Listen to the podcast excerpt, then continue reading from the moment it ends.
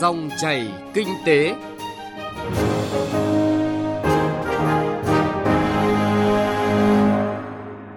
Xin kính chào quý vị và các bạn. Mời quý vị và các bạn cùng theo dõi chương trình Dòng chảy kinh tế thứ ba ngày 28 tháng 5 năm 2019. Trong 20 phút của chương trình, chúng tôi sẽ chuyển tới quý vị và các bạn những nội dung chính sau. Thu nợ bảo hiểm xã hội còn nhiều khó khăn. Đấu tranh phòng chống lợi dụng thương mại điện tử để buôn lậu, kinh doanh hàng lậu, hàng gian, hàng giả. Trên thị trường, phóng viên Đài Tiếng Nói Việt Nam phản ánh siết chặt thị trường, ngăn chặn nhập khẩu, vận chuyển kinh doanh tôm càng đỏ. Trước khi đến với những nội dung chính, mời quý vị và các bạn cùng nghe những thông tin kinh tế đáng chú ý.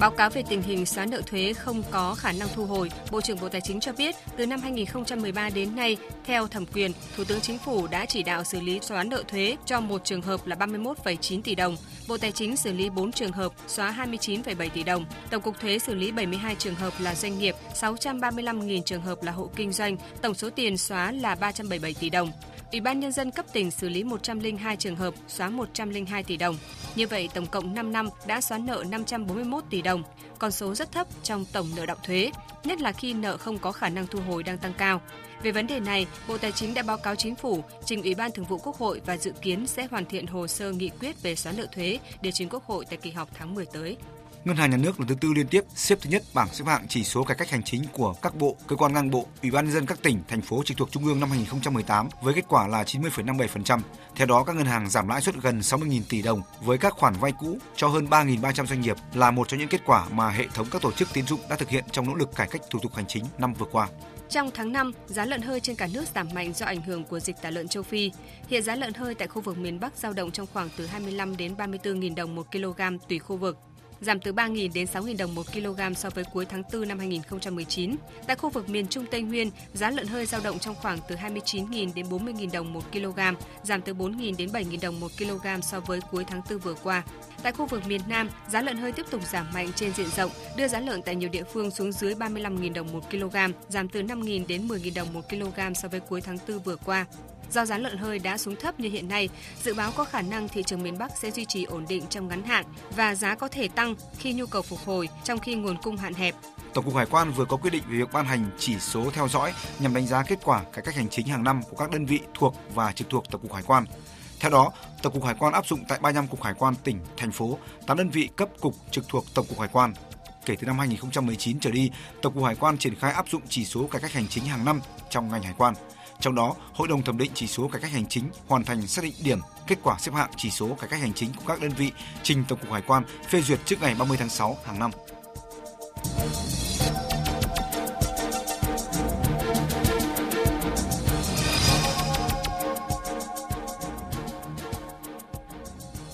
Thưa quý vị, thưa các bạn, Bảo hiểm xã hội Việt Nam phấn đấu giảm số tiền nợ bảo hiểm xã hội năm 2019 thấp hơn năm trước. Để làm được điều này, ngay từ đầu năm nay, các giải pháp thu hồi nợ bảo hiểm xã hội đã được triển khai quyết liệt, tuy nhiên vẫn còn nhiều khó khăn vướng mắc. Ghi nhận của phóng viên Đài Tiếng nói Việt Nam.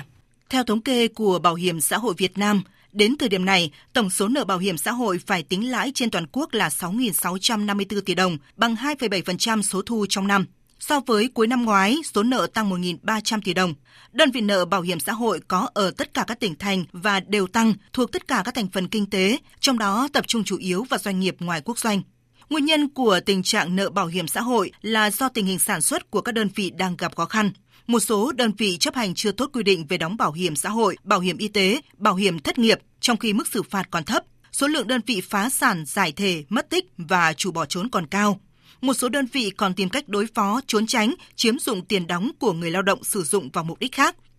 Ngoài ra, quý 1 là thời điểm các đơn vị phải tập trung chăm lo lương, thưởng Tết cho người lao động, dẫn tới nợ bảo hiểm xã hội. Trong khi đó, vai trò của công đoàn cơ sở trong việc đảm bảo quyền lợi bảo hiểm xã hội cho người lao động còn hạn chế, khi chủ tịch công đoàn vẫn ăn lương của doanh nghiệp. Để thu hồi nợ bảo hiểm xã hội, Bảo hiểm xã hội Việt Nam tập trung thực hiện một số giải pháp, chỉ đạo bảo hiểm xã hội các tỉnh thành xác định nguyên nhân nợ đối với từng đơn vị để có giải pháp phù hợp, yêu cầu cán bộ bám sát đơn vị đôn đốc đóng nộp đầy đủ, thực hiện việc thanh tra đột xuất tất cả các đơn vị nợ bảo hiểm xã hội, bảo hiểm y tế từ 3 tháng trở lên. Các đợt thanh tra phải có quyết định xử lý và gửi kết quả xử lý đến cơ quan chức năng để điều tra khởi tố. Đồng thời, Bảo hiểm xã hội Việt Nam giao chỉ tiêu giảm nợ đến từng cán bộ chuyên quản, hàng tháng, quý đánh giá tỷ lệ giảm nợ để làm căn cứ bình xét hiệu quả công việc. hàng quý, sơ kết đánh giá rút kinh nghiệm và chia sẻ kinh nghiệm trong việc giảm nợ. Thực tế, nợ động trốn đóng bảo hiểm xã hội ảnh hưởng nghiêm trọng đến quyền lợi của người lao động. Cơ quan Bảo hiểm xã hội đã gửi hồ sơ 150 doanh nghiệp nợ bảo hiểm xã hội cho công đoàn khởi kiện, nhưng đến nay vẫn chưa có hồ sơ của doanh nghiệp nào được tòa án thụ lý giải quyết. Những khó khăn vướng mắc trong khởi kiện doanh nghiệp nợ động bảo hiểm xã hội được một số chuyên gia chỉ ra là việc khởi kiện doanh nghiệp nợ bảo hiểm xã hội hiện chịu chi phối của bốn bộ luật hiện hành, gồm Luật Tố tụng dân sự, Luật Công đoàn, Luật Bảo hiểm xã hội năm 2014 và Bộ luật Lao động năm 2012. Tuy nhiên, do các quy định và cách hiểu chưa đồng nhất nên tòa án các cấp vẫn từ chối thụ lý. Cụ thể, có luật thì quy định công đoàn cơ sở được khởi kiện, có luật quy định phải có chữ ký ủy quyền của từng người lao động. Trong khi đó, có những doanh nghiệp có tới hàng vạn lao động. Do vậy, khi công đoàn tiến hành khởi kiện, nộp hồ sơ, nhiều nơi tòa án từ chối thụ lý vụ án. Ngoài ra, rất ít cán bộ công đoàn cơ sở đứng ra để khởi kiện chủ sử dụng lao động bởi sự ảnh hưởng đến quyền lợi của mình. Ông Ngọ Duy Hiểu, Phó Chủ tịch Tổng Liên đoàn Lao động Việt Nam cho rằng, muốn khởi kiện doanh nghiệp nợ trốn đóng bảo hiểm cho người lao động, thì việc khởi kiện doanh nghiệp nợ bảo hiểm xã hội không cần thiết phải lấy đầy đủ chữ ký của người lao động khi ủy quyền cho tổ chức công đoàn. Vì có những doanh nghiệp có hàng nghìn lao động khi có tranh chấp về bảo hiểm xã hội với chủ sử dụng lao động, khi đó tổ chức công đoàn sẽ phải đi lấy đủ chữ ký. Như thế thì mất nhiều thời gian làm chậm quá trình khởi kiện. Trong quý 1 năm 2019, Bảo hiểm xã hội các địa phương đã chuyển hồ sơ của 162 doanh nghiệp nợ bảo hiểm xã hội kéo dài sang cơ quan điều tra để khởi tố tội trốn đóng, chiếm dụng bảo hiểm xã hội, bảo hiểm y tế, bảo hiểm thất nghiệp. Điển hình trong các tháng đầu năm, Bảo hiểm xã hội Hà Nội đã chuyển 9 hồ sơ sang cơ quan công an. Bảo hiểm xã hội Thành phố Hồ Chí Minh chuyển một hồ sơ. Tuy nhiên tới nay vẫn chưa doanh nghiệp nào bị khởi tố vì nợ bảo hiểm xã hội. Điều này do các hướng dẫn Bộ luật hình sự năm 2015 về tội trốn đóng, chiếm dụng tiền bảo hiểm xã hội, bảo hiểm y tế, bảo hiểm thất nghiệp còn nhiều, dẫn tới quá trình xử lý hình sự với các đơn vị nợ bảo hiểm xã hội gặp vướng mắc, thành phần hồ sơ chưa thống nhất nên khó xử lý hình sự. Chính vì vậy, trong các giải pháp thu hồi nợ bảo hiểm xã hội, ngành bảo hiểm xã hội xác định thanh tra kiểm tra là giải pháp chủ yếu được áp dụng. Thực tế, qua thanh kiểm tra, nhiều đơn vị đã khắc phục nợ, chấp hành đầy đủ quy định về đóng bảo hiểm xã hội, bảo hiểm y tế, bảo hiểm thất nghiệp, khắc phục được khoảng 50% số phải thu. Tuy vậy, vẫn còn một số khó khăn vướng mắc trong quá trình thanh kiểm tra, như quy định chỉ được thanh tra đơn vị hay doanh nghiệp một lần trong năm. Đội ngũ cán bộ thanh tra thiếu cần phải sửa đổi bổ sung và bồi dưỡng nghiệp vụ cho cán bộ chuyên trách nhằm phát hiện kịp thời tổ chức doanh nghiệp nợ trốn đóng bảo hiểm cho người lao động.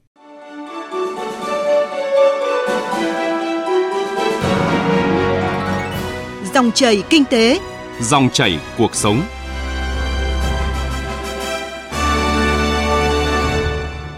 Thưa quý vị, thưa các bạn, dự thảo kế hoạch phòng chống lợi dụng thương mại điện tử để buôn lậu kinh doanh hàng giả, hàng nhái đã được Văn phòng Thường trực Ban Chỉ đạo 389 quốc gia lấy ý kiến lần thứ tư. Tại các cuộc họp này, đại diện các bộ, ngành, lực lượng chức năng đã thẳng thắn nhìn nhận, mặc dù đã quyết liệt đấu tranh ngăn chặn, nhưng số lượng các vụ việc được phát hiện xử lý còn rất thấp. Các hành vi lợi dụng hoạt động thương mại điện tử vi phạm pháp luật còn khá phổ biến. Đây là lý do mà Văn phòng Thường trực 389 đang khẩn trương xây dựng kế hoạch phòng chống lợi dụng thương mại điện tử trong thời điểm hiện nay. Ghi nhận của phóng viên Đài tiếng nói Việt Nam. Theo Bộ Công Thương, thương mại điện tử tại Việt Nam đang có sự bứt phá mạnh mẽ với tốc độ tăng trưởng nhanh, trung bình từ 25 đến 30% một năm. Chỉ tính riêng năm 2018, tốc độ tăng trưởng đạt mức 30% với tổng mức doanh thu bán lẻ thương mại điện tử đạt trên 8 tỷ đô la Mỹ. Việt Nam hiện đứng thứ 6 về thương mại điện tử trên thế giới. Tốc độ phát triển nhanh đi kèm với nguy cơ gia tăng nạn hàng giả, hàng nhái, hàng kém chất lượng, kinh doanh qua mạng. Với tính chất đặc thù của thương mại điện tử, người mua và người bán không gặp mặt mà chỉ giao tiếp trên môi trường mạng các đối tượng đưa hàng hóa lên mạng là hình ảnh và thông tin của hàng thật, nhưng khi khách hàng nhận được có thể là hàng giả, hàng nhái. Mặt khác, hàng hóa được phân tán, nhỏ lẻ, cất giấu ở nhiều nơi, thậm chí chỉ bán hàng qua cộng tác viên, trung gian, đồng thời các website được tạo ra và đóng lại trong thời gian nhanh chóng, khiến các lực lượng chức năng khó kiểm soát cũng như xác định chứng cứ để đấu tranh xử lý. Đại tá Nguyễn Minh Tiến, Phó cục trưởng Cục Cảnh sát điều tra tội phạm về tham nhũng kinh tế buôn lậu, Bộ Công an cho biết. Trước sự phát triển mạnh mẽ của mạng internet đã tạo môi trường thuận lợi cho bùng phát các hoạt động kinh doanh trên các trang mạng điện tử, người tiêu dùng chỉ cần có nhu cầu là được giao tận tay, nhưng nguồn gốc xuất xứ và chất lượng thì rất khó kiểm soát. Về nguồn gốc hàng hóa xâm phạm sở hữu trí tuệ thường được đưa từ nước ngoài vào Việt Nam. Các đối tượng đặt hàng hóa nhãn mắc riêng lẻ, sau đó đưa vào Việt Nam bằng nhiều con đường khác nhau, tập trung tại các làng nghề, khu công nghiệp để gắn nhãn mác đưa đi tiêu thụ. Các mặt hàng chủ yếu là quần áo, giày dép, túi sách, vân vân. Trong nước, các đối tượng thành lập các cơ sở sản xuất sau đó căn cứ nhu cầu thị trường đối với từng loại hàng hóa tiến hành thu mua nguyên liệu sản xuất ra các sản phẩm có bao bì nhãn mác gần giống gây nhầm lẫn với các sản phẩm có thương hiệu uy tín trên thị trường để bán kiếm lời. Trước tình hình vi phạm sở hữu trí tuệ đang diễn ra phức tạp, có chiều hướng gia tăng cả về quy mô và số lượng hàng hóa bị xâm hại, chính phủ đã chỉ đạo 9 bộ ngành tiếp tục ký kết chương trình phòng chống xâm phạm sở hữu trí tuệ giai đoạn 3. Bà Nguyễn Như Quỳnh, Phó Tránh thanh tra Bộ Khoa học và Công nghệ nêu thực tế, thống kê trong số đơn khiếu nại mà Bộ Khoa học Công nghệ nhận được từ đầu năm 2019 đến nay thì có tới 60% vụ việc liên quan đến vi phạm sở hữu trí tuệ. Tuy nhiên, việc chống hàng giả, hàng xâm phạm sở hữu trí tuệ trên môi trường thương mại điện tử gian nan hơn rất nhiều so với việc kiểm tra, xử lý ở các cửa hàng, đại lý môi trường thương mại điện tử. Bộ Khoa học Công nghệ là một trong những bộ ngành có chức năng quản lý nhà nước liên quan đến chống hàng giả và xử lý xâm phạm quyền sở hữu trí tuệ. Trong thời gian gần đây thì Bộ Khoa học Công nghệ cũng đã ban hành một số văn bản pháp luật. Một là cái văn bản pháp luật đầu tiên mà chúng tôi cho rằng khá là quan trọng, đấy là thông tư số 11 và trong đó thì có hẳn một điều, đấy là điều 10 về xử lý xâm phạm trên internet. Trong đó có nêu rất rõ là những hành vi vi phạm ở trên internet thì sẽ được xử lý từ sở trí tuệ, tương tự như là đối với lại môi trường thực địa. Thứ hai, bộ khoa công nghệ đã phối hợp với bộ thông tin truyền thông ban hành một cái thông tư số 14 thông tư liên tịch để xử lý những tên miền xâm phạm quyền sở trí tuệ. Và chúng tôi cho rằng đây cũng là một thông tư đóng vai trò rất quan trọng trong việc xử lý những vi phạm trong môi trường thương mại điện tử, đặc biệt là liên quan đến sản xuất kinh doanh hàng hóa mà xâm phạm quyền sở trí tuệ tổng hợp về việc tiếp nhận, xử lý thông tin phản ánh của người tiêu dùng liên quan đến hoạt động thương mại điện tử, Văn phòng Thường trực Ban Chỉ đạo 389 quốc gia nêu rõ, chủ yếu là các khiếu nại liên quan đến việc khách hàng đã thanh toán nhưng không nhận được sản phẩm, dịch vụ hoặc sản phẩm, dịch vụ kém chất lượng hoặc bị mất thông tin cá nhân của chủ tài khoản, sản phẩm dịch vụ không đúng thực tế, việc thực hiện xử lý vi phạm đối với các doanh nghiệp gian lận cũng rất khó khăn do việc thực hiện kiểm tra, truy tìm được những doanh nghiệp ảo không đơn giản. Các trang website thương mại điện tử không cung cấp địa chỉ hoặc cung cấp địa chỉ không đúng Trước thực trạng này, ông Đàm Thanh Thế, Tránh Văn phòng Thường trực 389 Quốc gia khẳng định, Văn phòng Thường trực 389 Quốc gia đang tiếp thu ý kiến, khẩn trương hoàn thiện kế hoạch tăng cường công tác phòng chống lợi dụng thương mại điện tử để buôn lậu, kinh doanh gian lận thương mại và hàng giả, trình lên lãnh đạo Ban chỉ đạo 389 Quốc gia. Chúng tôi cho rằng cái thương mại điện tử phải cần phải tăng cường hợp tác quốc tế với các tổ chức liên quan để phối hợp điều tra xử lý tên miền website, mạng xã hội, đối tượng ở nước ngoài, đối tượng sử dụng dịch vụ trên không gian mạng do nước ngoài cung cấp xuyên biên giới để chúng ta phối hợp ngăn chặn và xử lý. Kế hoạch đấu tranh phòng chống lợi dụng thương mại điện tử để buôn lậu, kinh doanh hàng lậu, hàng gian, hàng giả đặt ra những mục tiêu, phân công công việc, trách nhiệm cụ thể đến từng bộ, ngành, trong đó nêu cao vai trò của các bộ như công an, tài chính, công thương, khoa học và công nghệ, thông tin và truyền thông, góp phần làm trong sạch môi trường kinh doanh, tạo niềm tin cho người tiêu dùng, thúc đẩy phát triển thương mại điện tử bền vững, Đối với Bộ Tài chính, dự thảo kế hoạch văn phòng 389 đề nghị Bộ chỉ đạo Tổng cục Hải quan có biện pháp phát hiện, điều tra xử lý hành vi lợi dụng thương mại điện tử để buôn lậu, gian lận thương mại, hàng giả. Chỉ đạo Tổng cục Thuế phối hợp với các lực lượng chức năng tăng cường công tác quản lý thuế đối với loại hình kinh doanh thương mại điện tử, có biện pháp truy thu thuế đối với các tổ chức, cá nhân có hành vi kinh doanh trên mạng mà không khai báo với cơ quan thuế. Qua công tác quản lý thuế, phát hiện có nghi vấn, chủ động chia sẻ, cung cấp thông tin cho các cơ quan để cùng phối hợp xử lý kịp thời. Văn phòng 389 quốc gia cũng nêu rõ, Bộ Công Thương có trách nhiệm chỉ đạo giả soát, thanh tra, kiểm tra trên phạm vi toàn quốc đối với việc chấp hành các quy định của pháp luật trong hoạt động thương mại điện tử, kịp thời phát hiện, xử lý nghiêm minh đối với các hành vi vi phạm pháp luật. Bộ Thông tin và Truyền thông thực hiện ngừng, tạm ngừng, thu hồi giấy phép và địa chỉ đối với các website, mạng xã hội vi phạm pháp luật trong hoạt động thương mại điện tử. Ngân hàng Nhà nước Việt Nam chỉ đạo các ngân hàng thực hiện tốt việc cung cấp thông tin theo quy định cho cơ quan thuế và các lực lượng chức năng khác phục vụ cho việc kiểm tra, giám sát các tổ chức cá nhân hoạt động kinh doanh thương mại điện tử, phối hợp áp dụng biện pháp phong tỏa tài khoản để ngăn chặn việc thanh toán, chuyển tiền đối với các trường hợp vi phạm.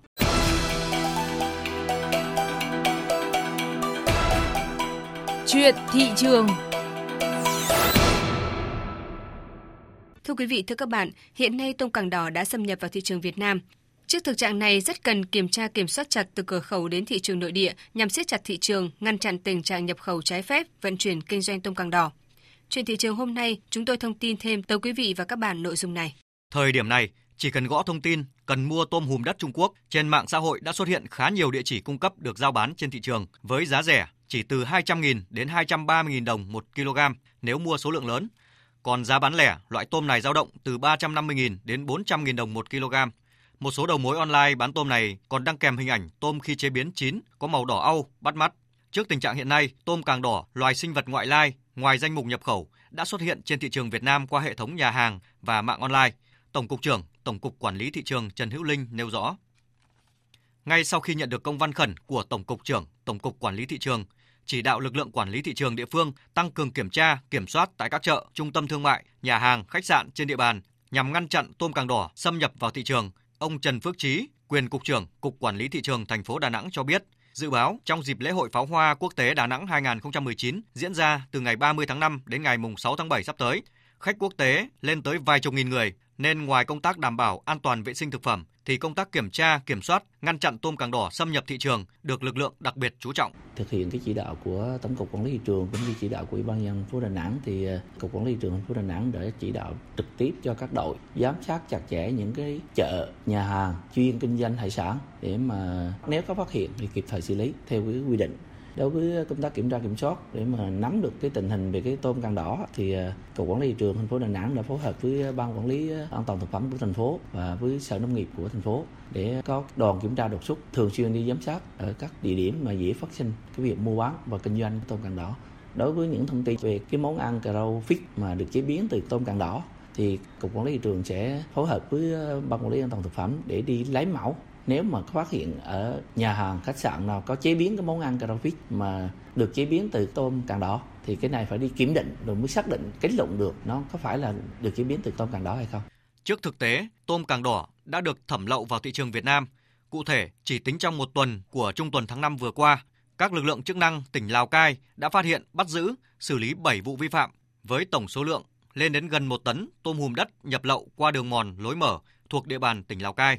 Ông Nguyễn Bá Bình, quyền cục trưởng Cục Quản lý thị trường tỉnh Lào Cai cho biết và đề xuất biện pháp triển khai ngăn chặn. Tôm càng đỏ đã xuất hiện ở Lào Cai, chủ yếu là do cư dân biên giới sang nước bạn mua để mang về tiêu thụ. Trước cái gì sinh vật ngoại lai như vậy, chúng tôi cũng đã chỉ đạo ngay thứ nhất các đội quản lý thị trường vùng biên giới phối hợp với các lực lượng chức năng trong ban chỉ đạo ban chỉ của tỉnh kiểm tra ngăn chặn việc thẩm lậu nhập lậu tôm càng đỏ ngoài cái việc mà cư dân biên giới mang theo cái đường cửa khẩu về thì đường mòn lối mở phải tăng cường kiểm tra, xử lý, bắt giữ. Thứ hai là cũng phối hợp với các ban quản lý các chợ để kiểm tra trong các chợ, nơi bán những thực phẩm. Hình thức đầu tiên là phải tuyên truyền cho người dân tác hại của tôm càng đỏ. Thứ hai là vừa ngăn chặn trong nhập lậu vào biên giới và trong nội địa thì cũng kiểm tra, xử lý, phối hợp với tính chất là khi xử lý rồi thì tuyên truyền cho người kinh doanh là cái thực phẩm tôm càng đỏ cũng không phải là ngon. Cuối tuần qua, tại tỉnh Lạng Sơn, tổ công tác đội tuần tra kiểm soát giao thông số 1, phòng cảnh sát giao thông, công an tỉnh Lạng Sơn đã phát hiện và tạm giữ một xe ô tô nghi chở tôm hùm đất. Qua kiểm tra, lực lượng chức năng phát hiện xe ô tô khách mang biển kiểm soát 29B 13504 do lái xe Đoàn Đại Hiệp sinh năm 1982, trú tại xã Bình Minh, huyện Khói Châu, tỉnh Hưng Yên điều khiển, chở 3 thùng xốp, bên trong chứa gần 50 kg tôm hùm đất. Bước đầu, lái xe đã khai nhận 3 thùng xốp trên tại khu vực cửa khẩu quốc tế Hữu Nghị, huyện Cao Lộc của một người đàn ông không rõ tên gửi về Đồng Kỵ, Bắc Ninh với giá 100.000 đồng một thùng. Hiện vụ việc này đang được lực lượng chức năng tiếp tục điều tra làm rõ và xử lý theo quy định của pháp luật. Trước tình trạng tôm càng đỏ, loài sinh vật nằm ngoài danh mục nhập khẩu đã xuất hiện trên thị trường Việt Nam, Tổng cục trưởng Tổng cục Quản lý thị trường cho biết sẽ tổ chức đoàn đi kiểm tra tại các tỉnh, thành phố đã xuất hiện tôm càng đỏ, đặc biệt chỉ đạo lực lượng chức năng tăng cường tổng kiểm tra, xử phạt những nhà hàng, siêu thị kinh doanh tiêu thụ loại tôm càng đỏ, đồng thời phối hợp với các lực lượng chức năng thắt chặt việc kiểm tra trên khâu vận chuyển tại các tuyến biên giới về trung tâm thành phố lớn.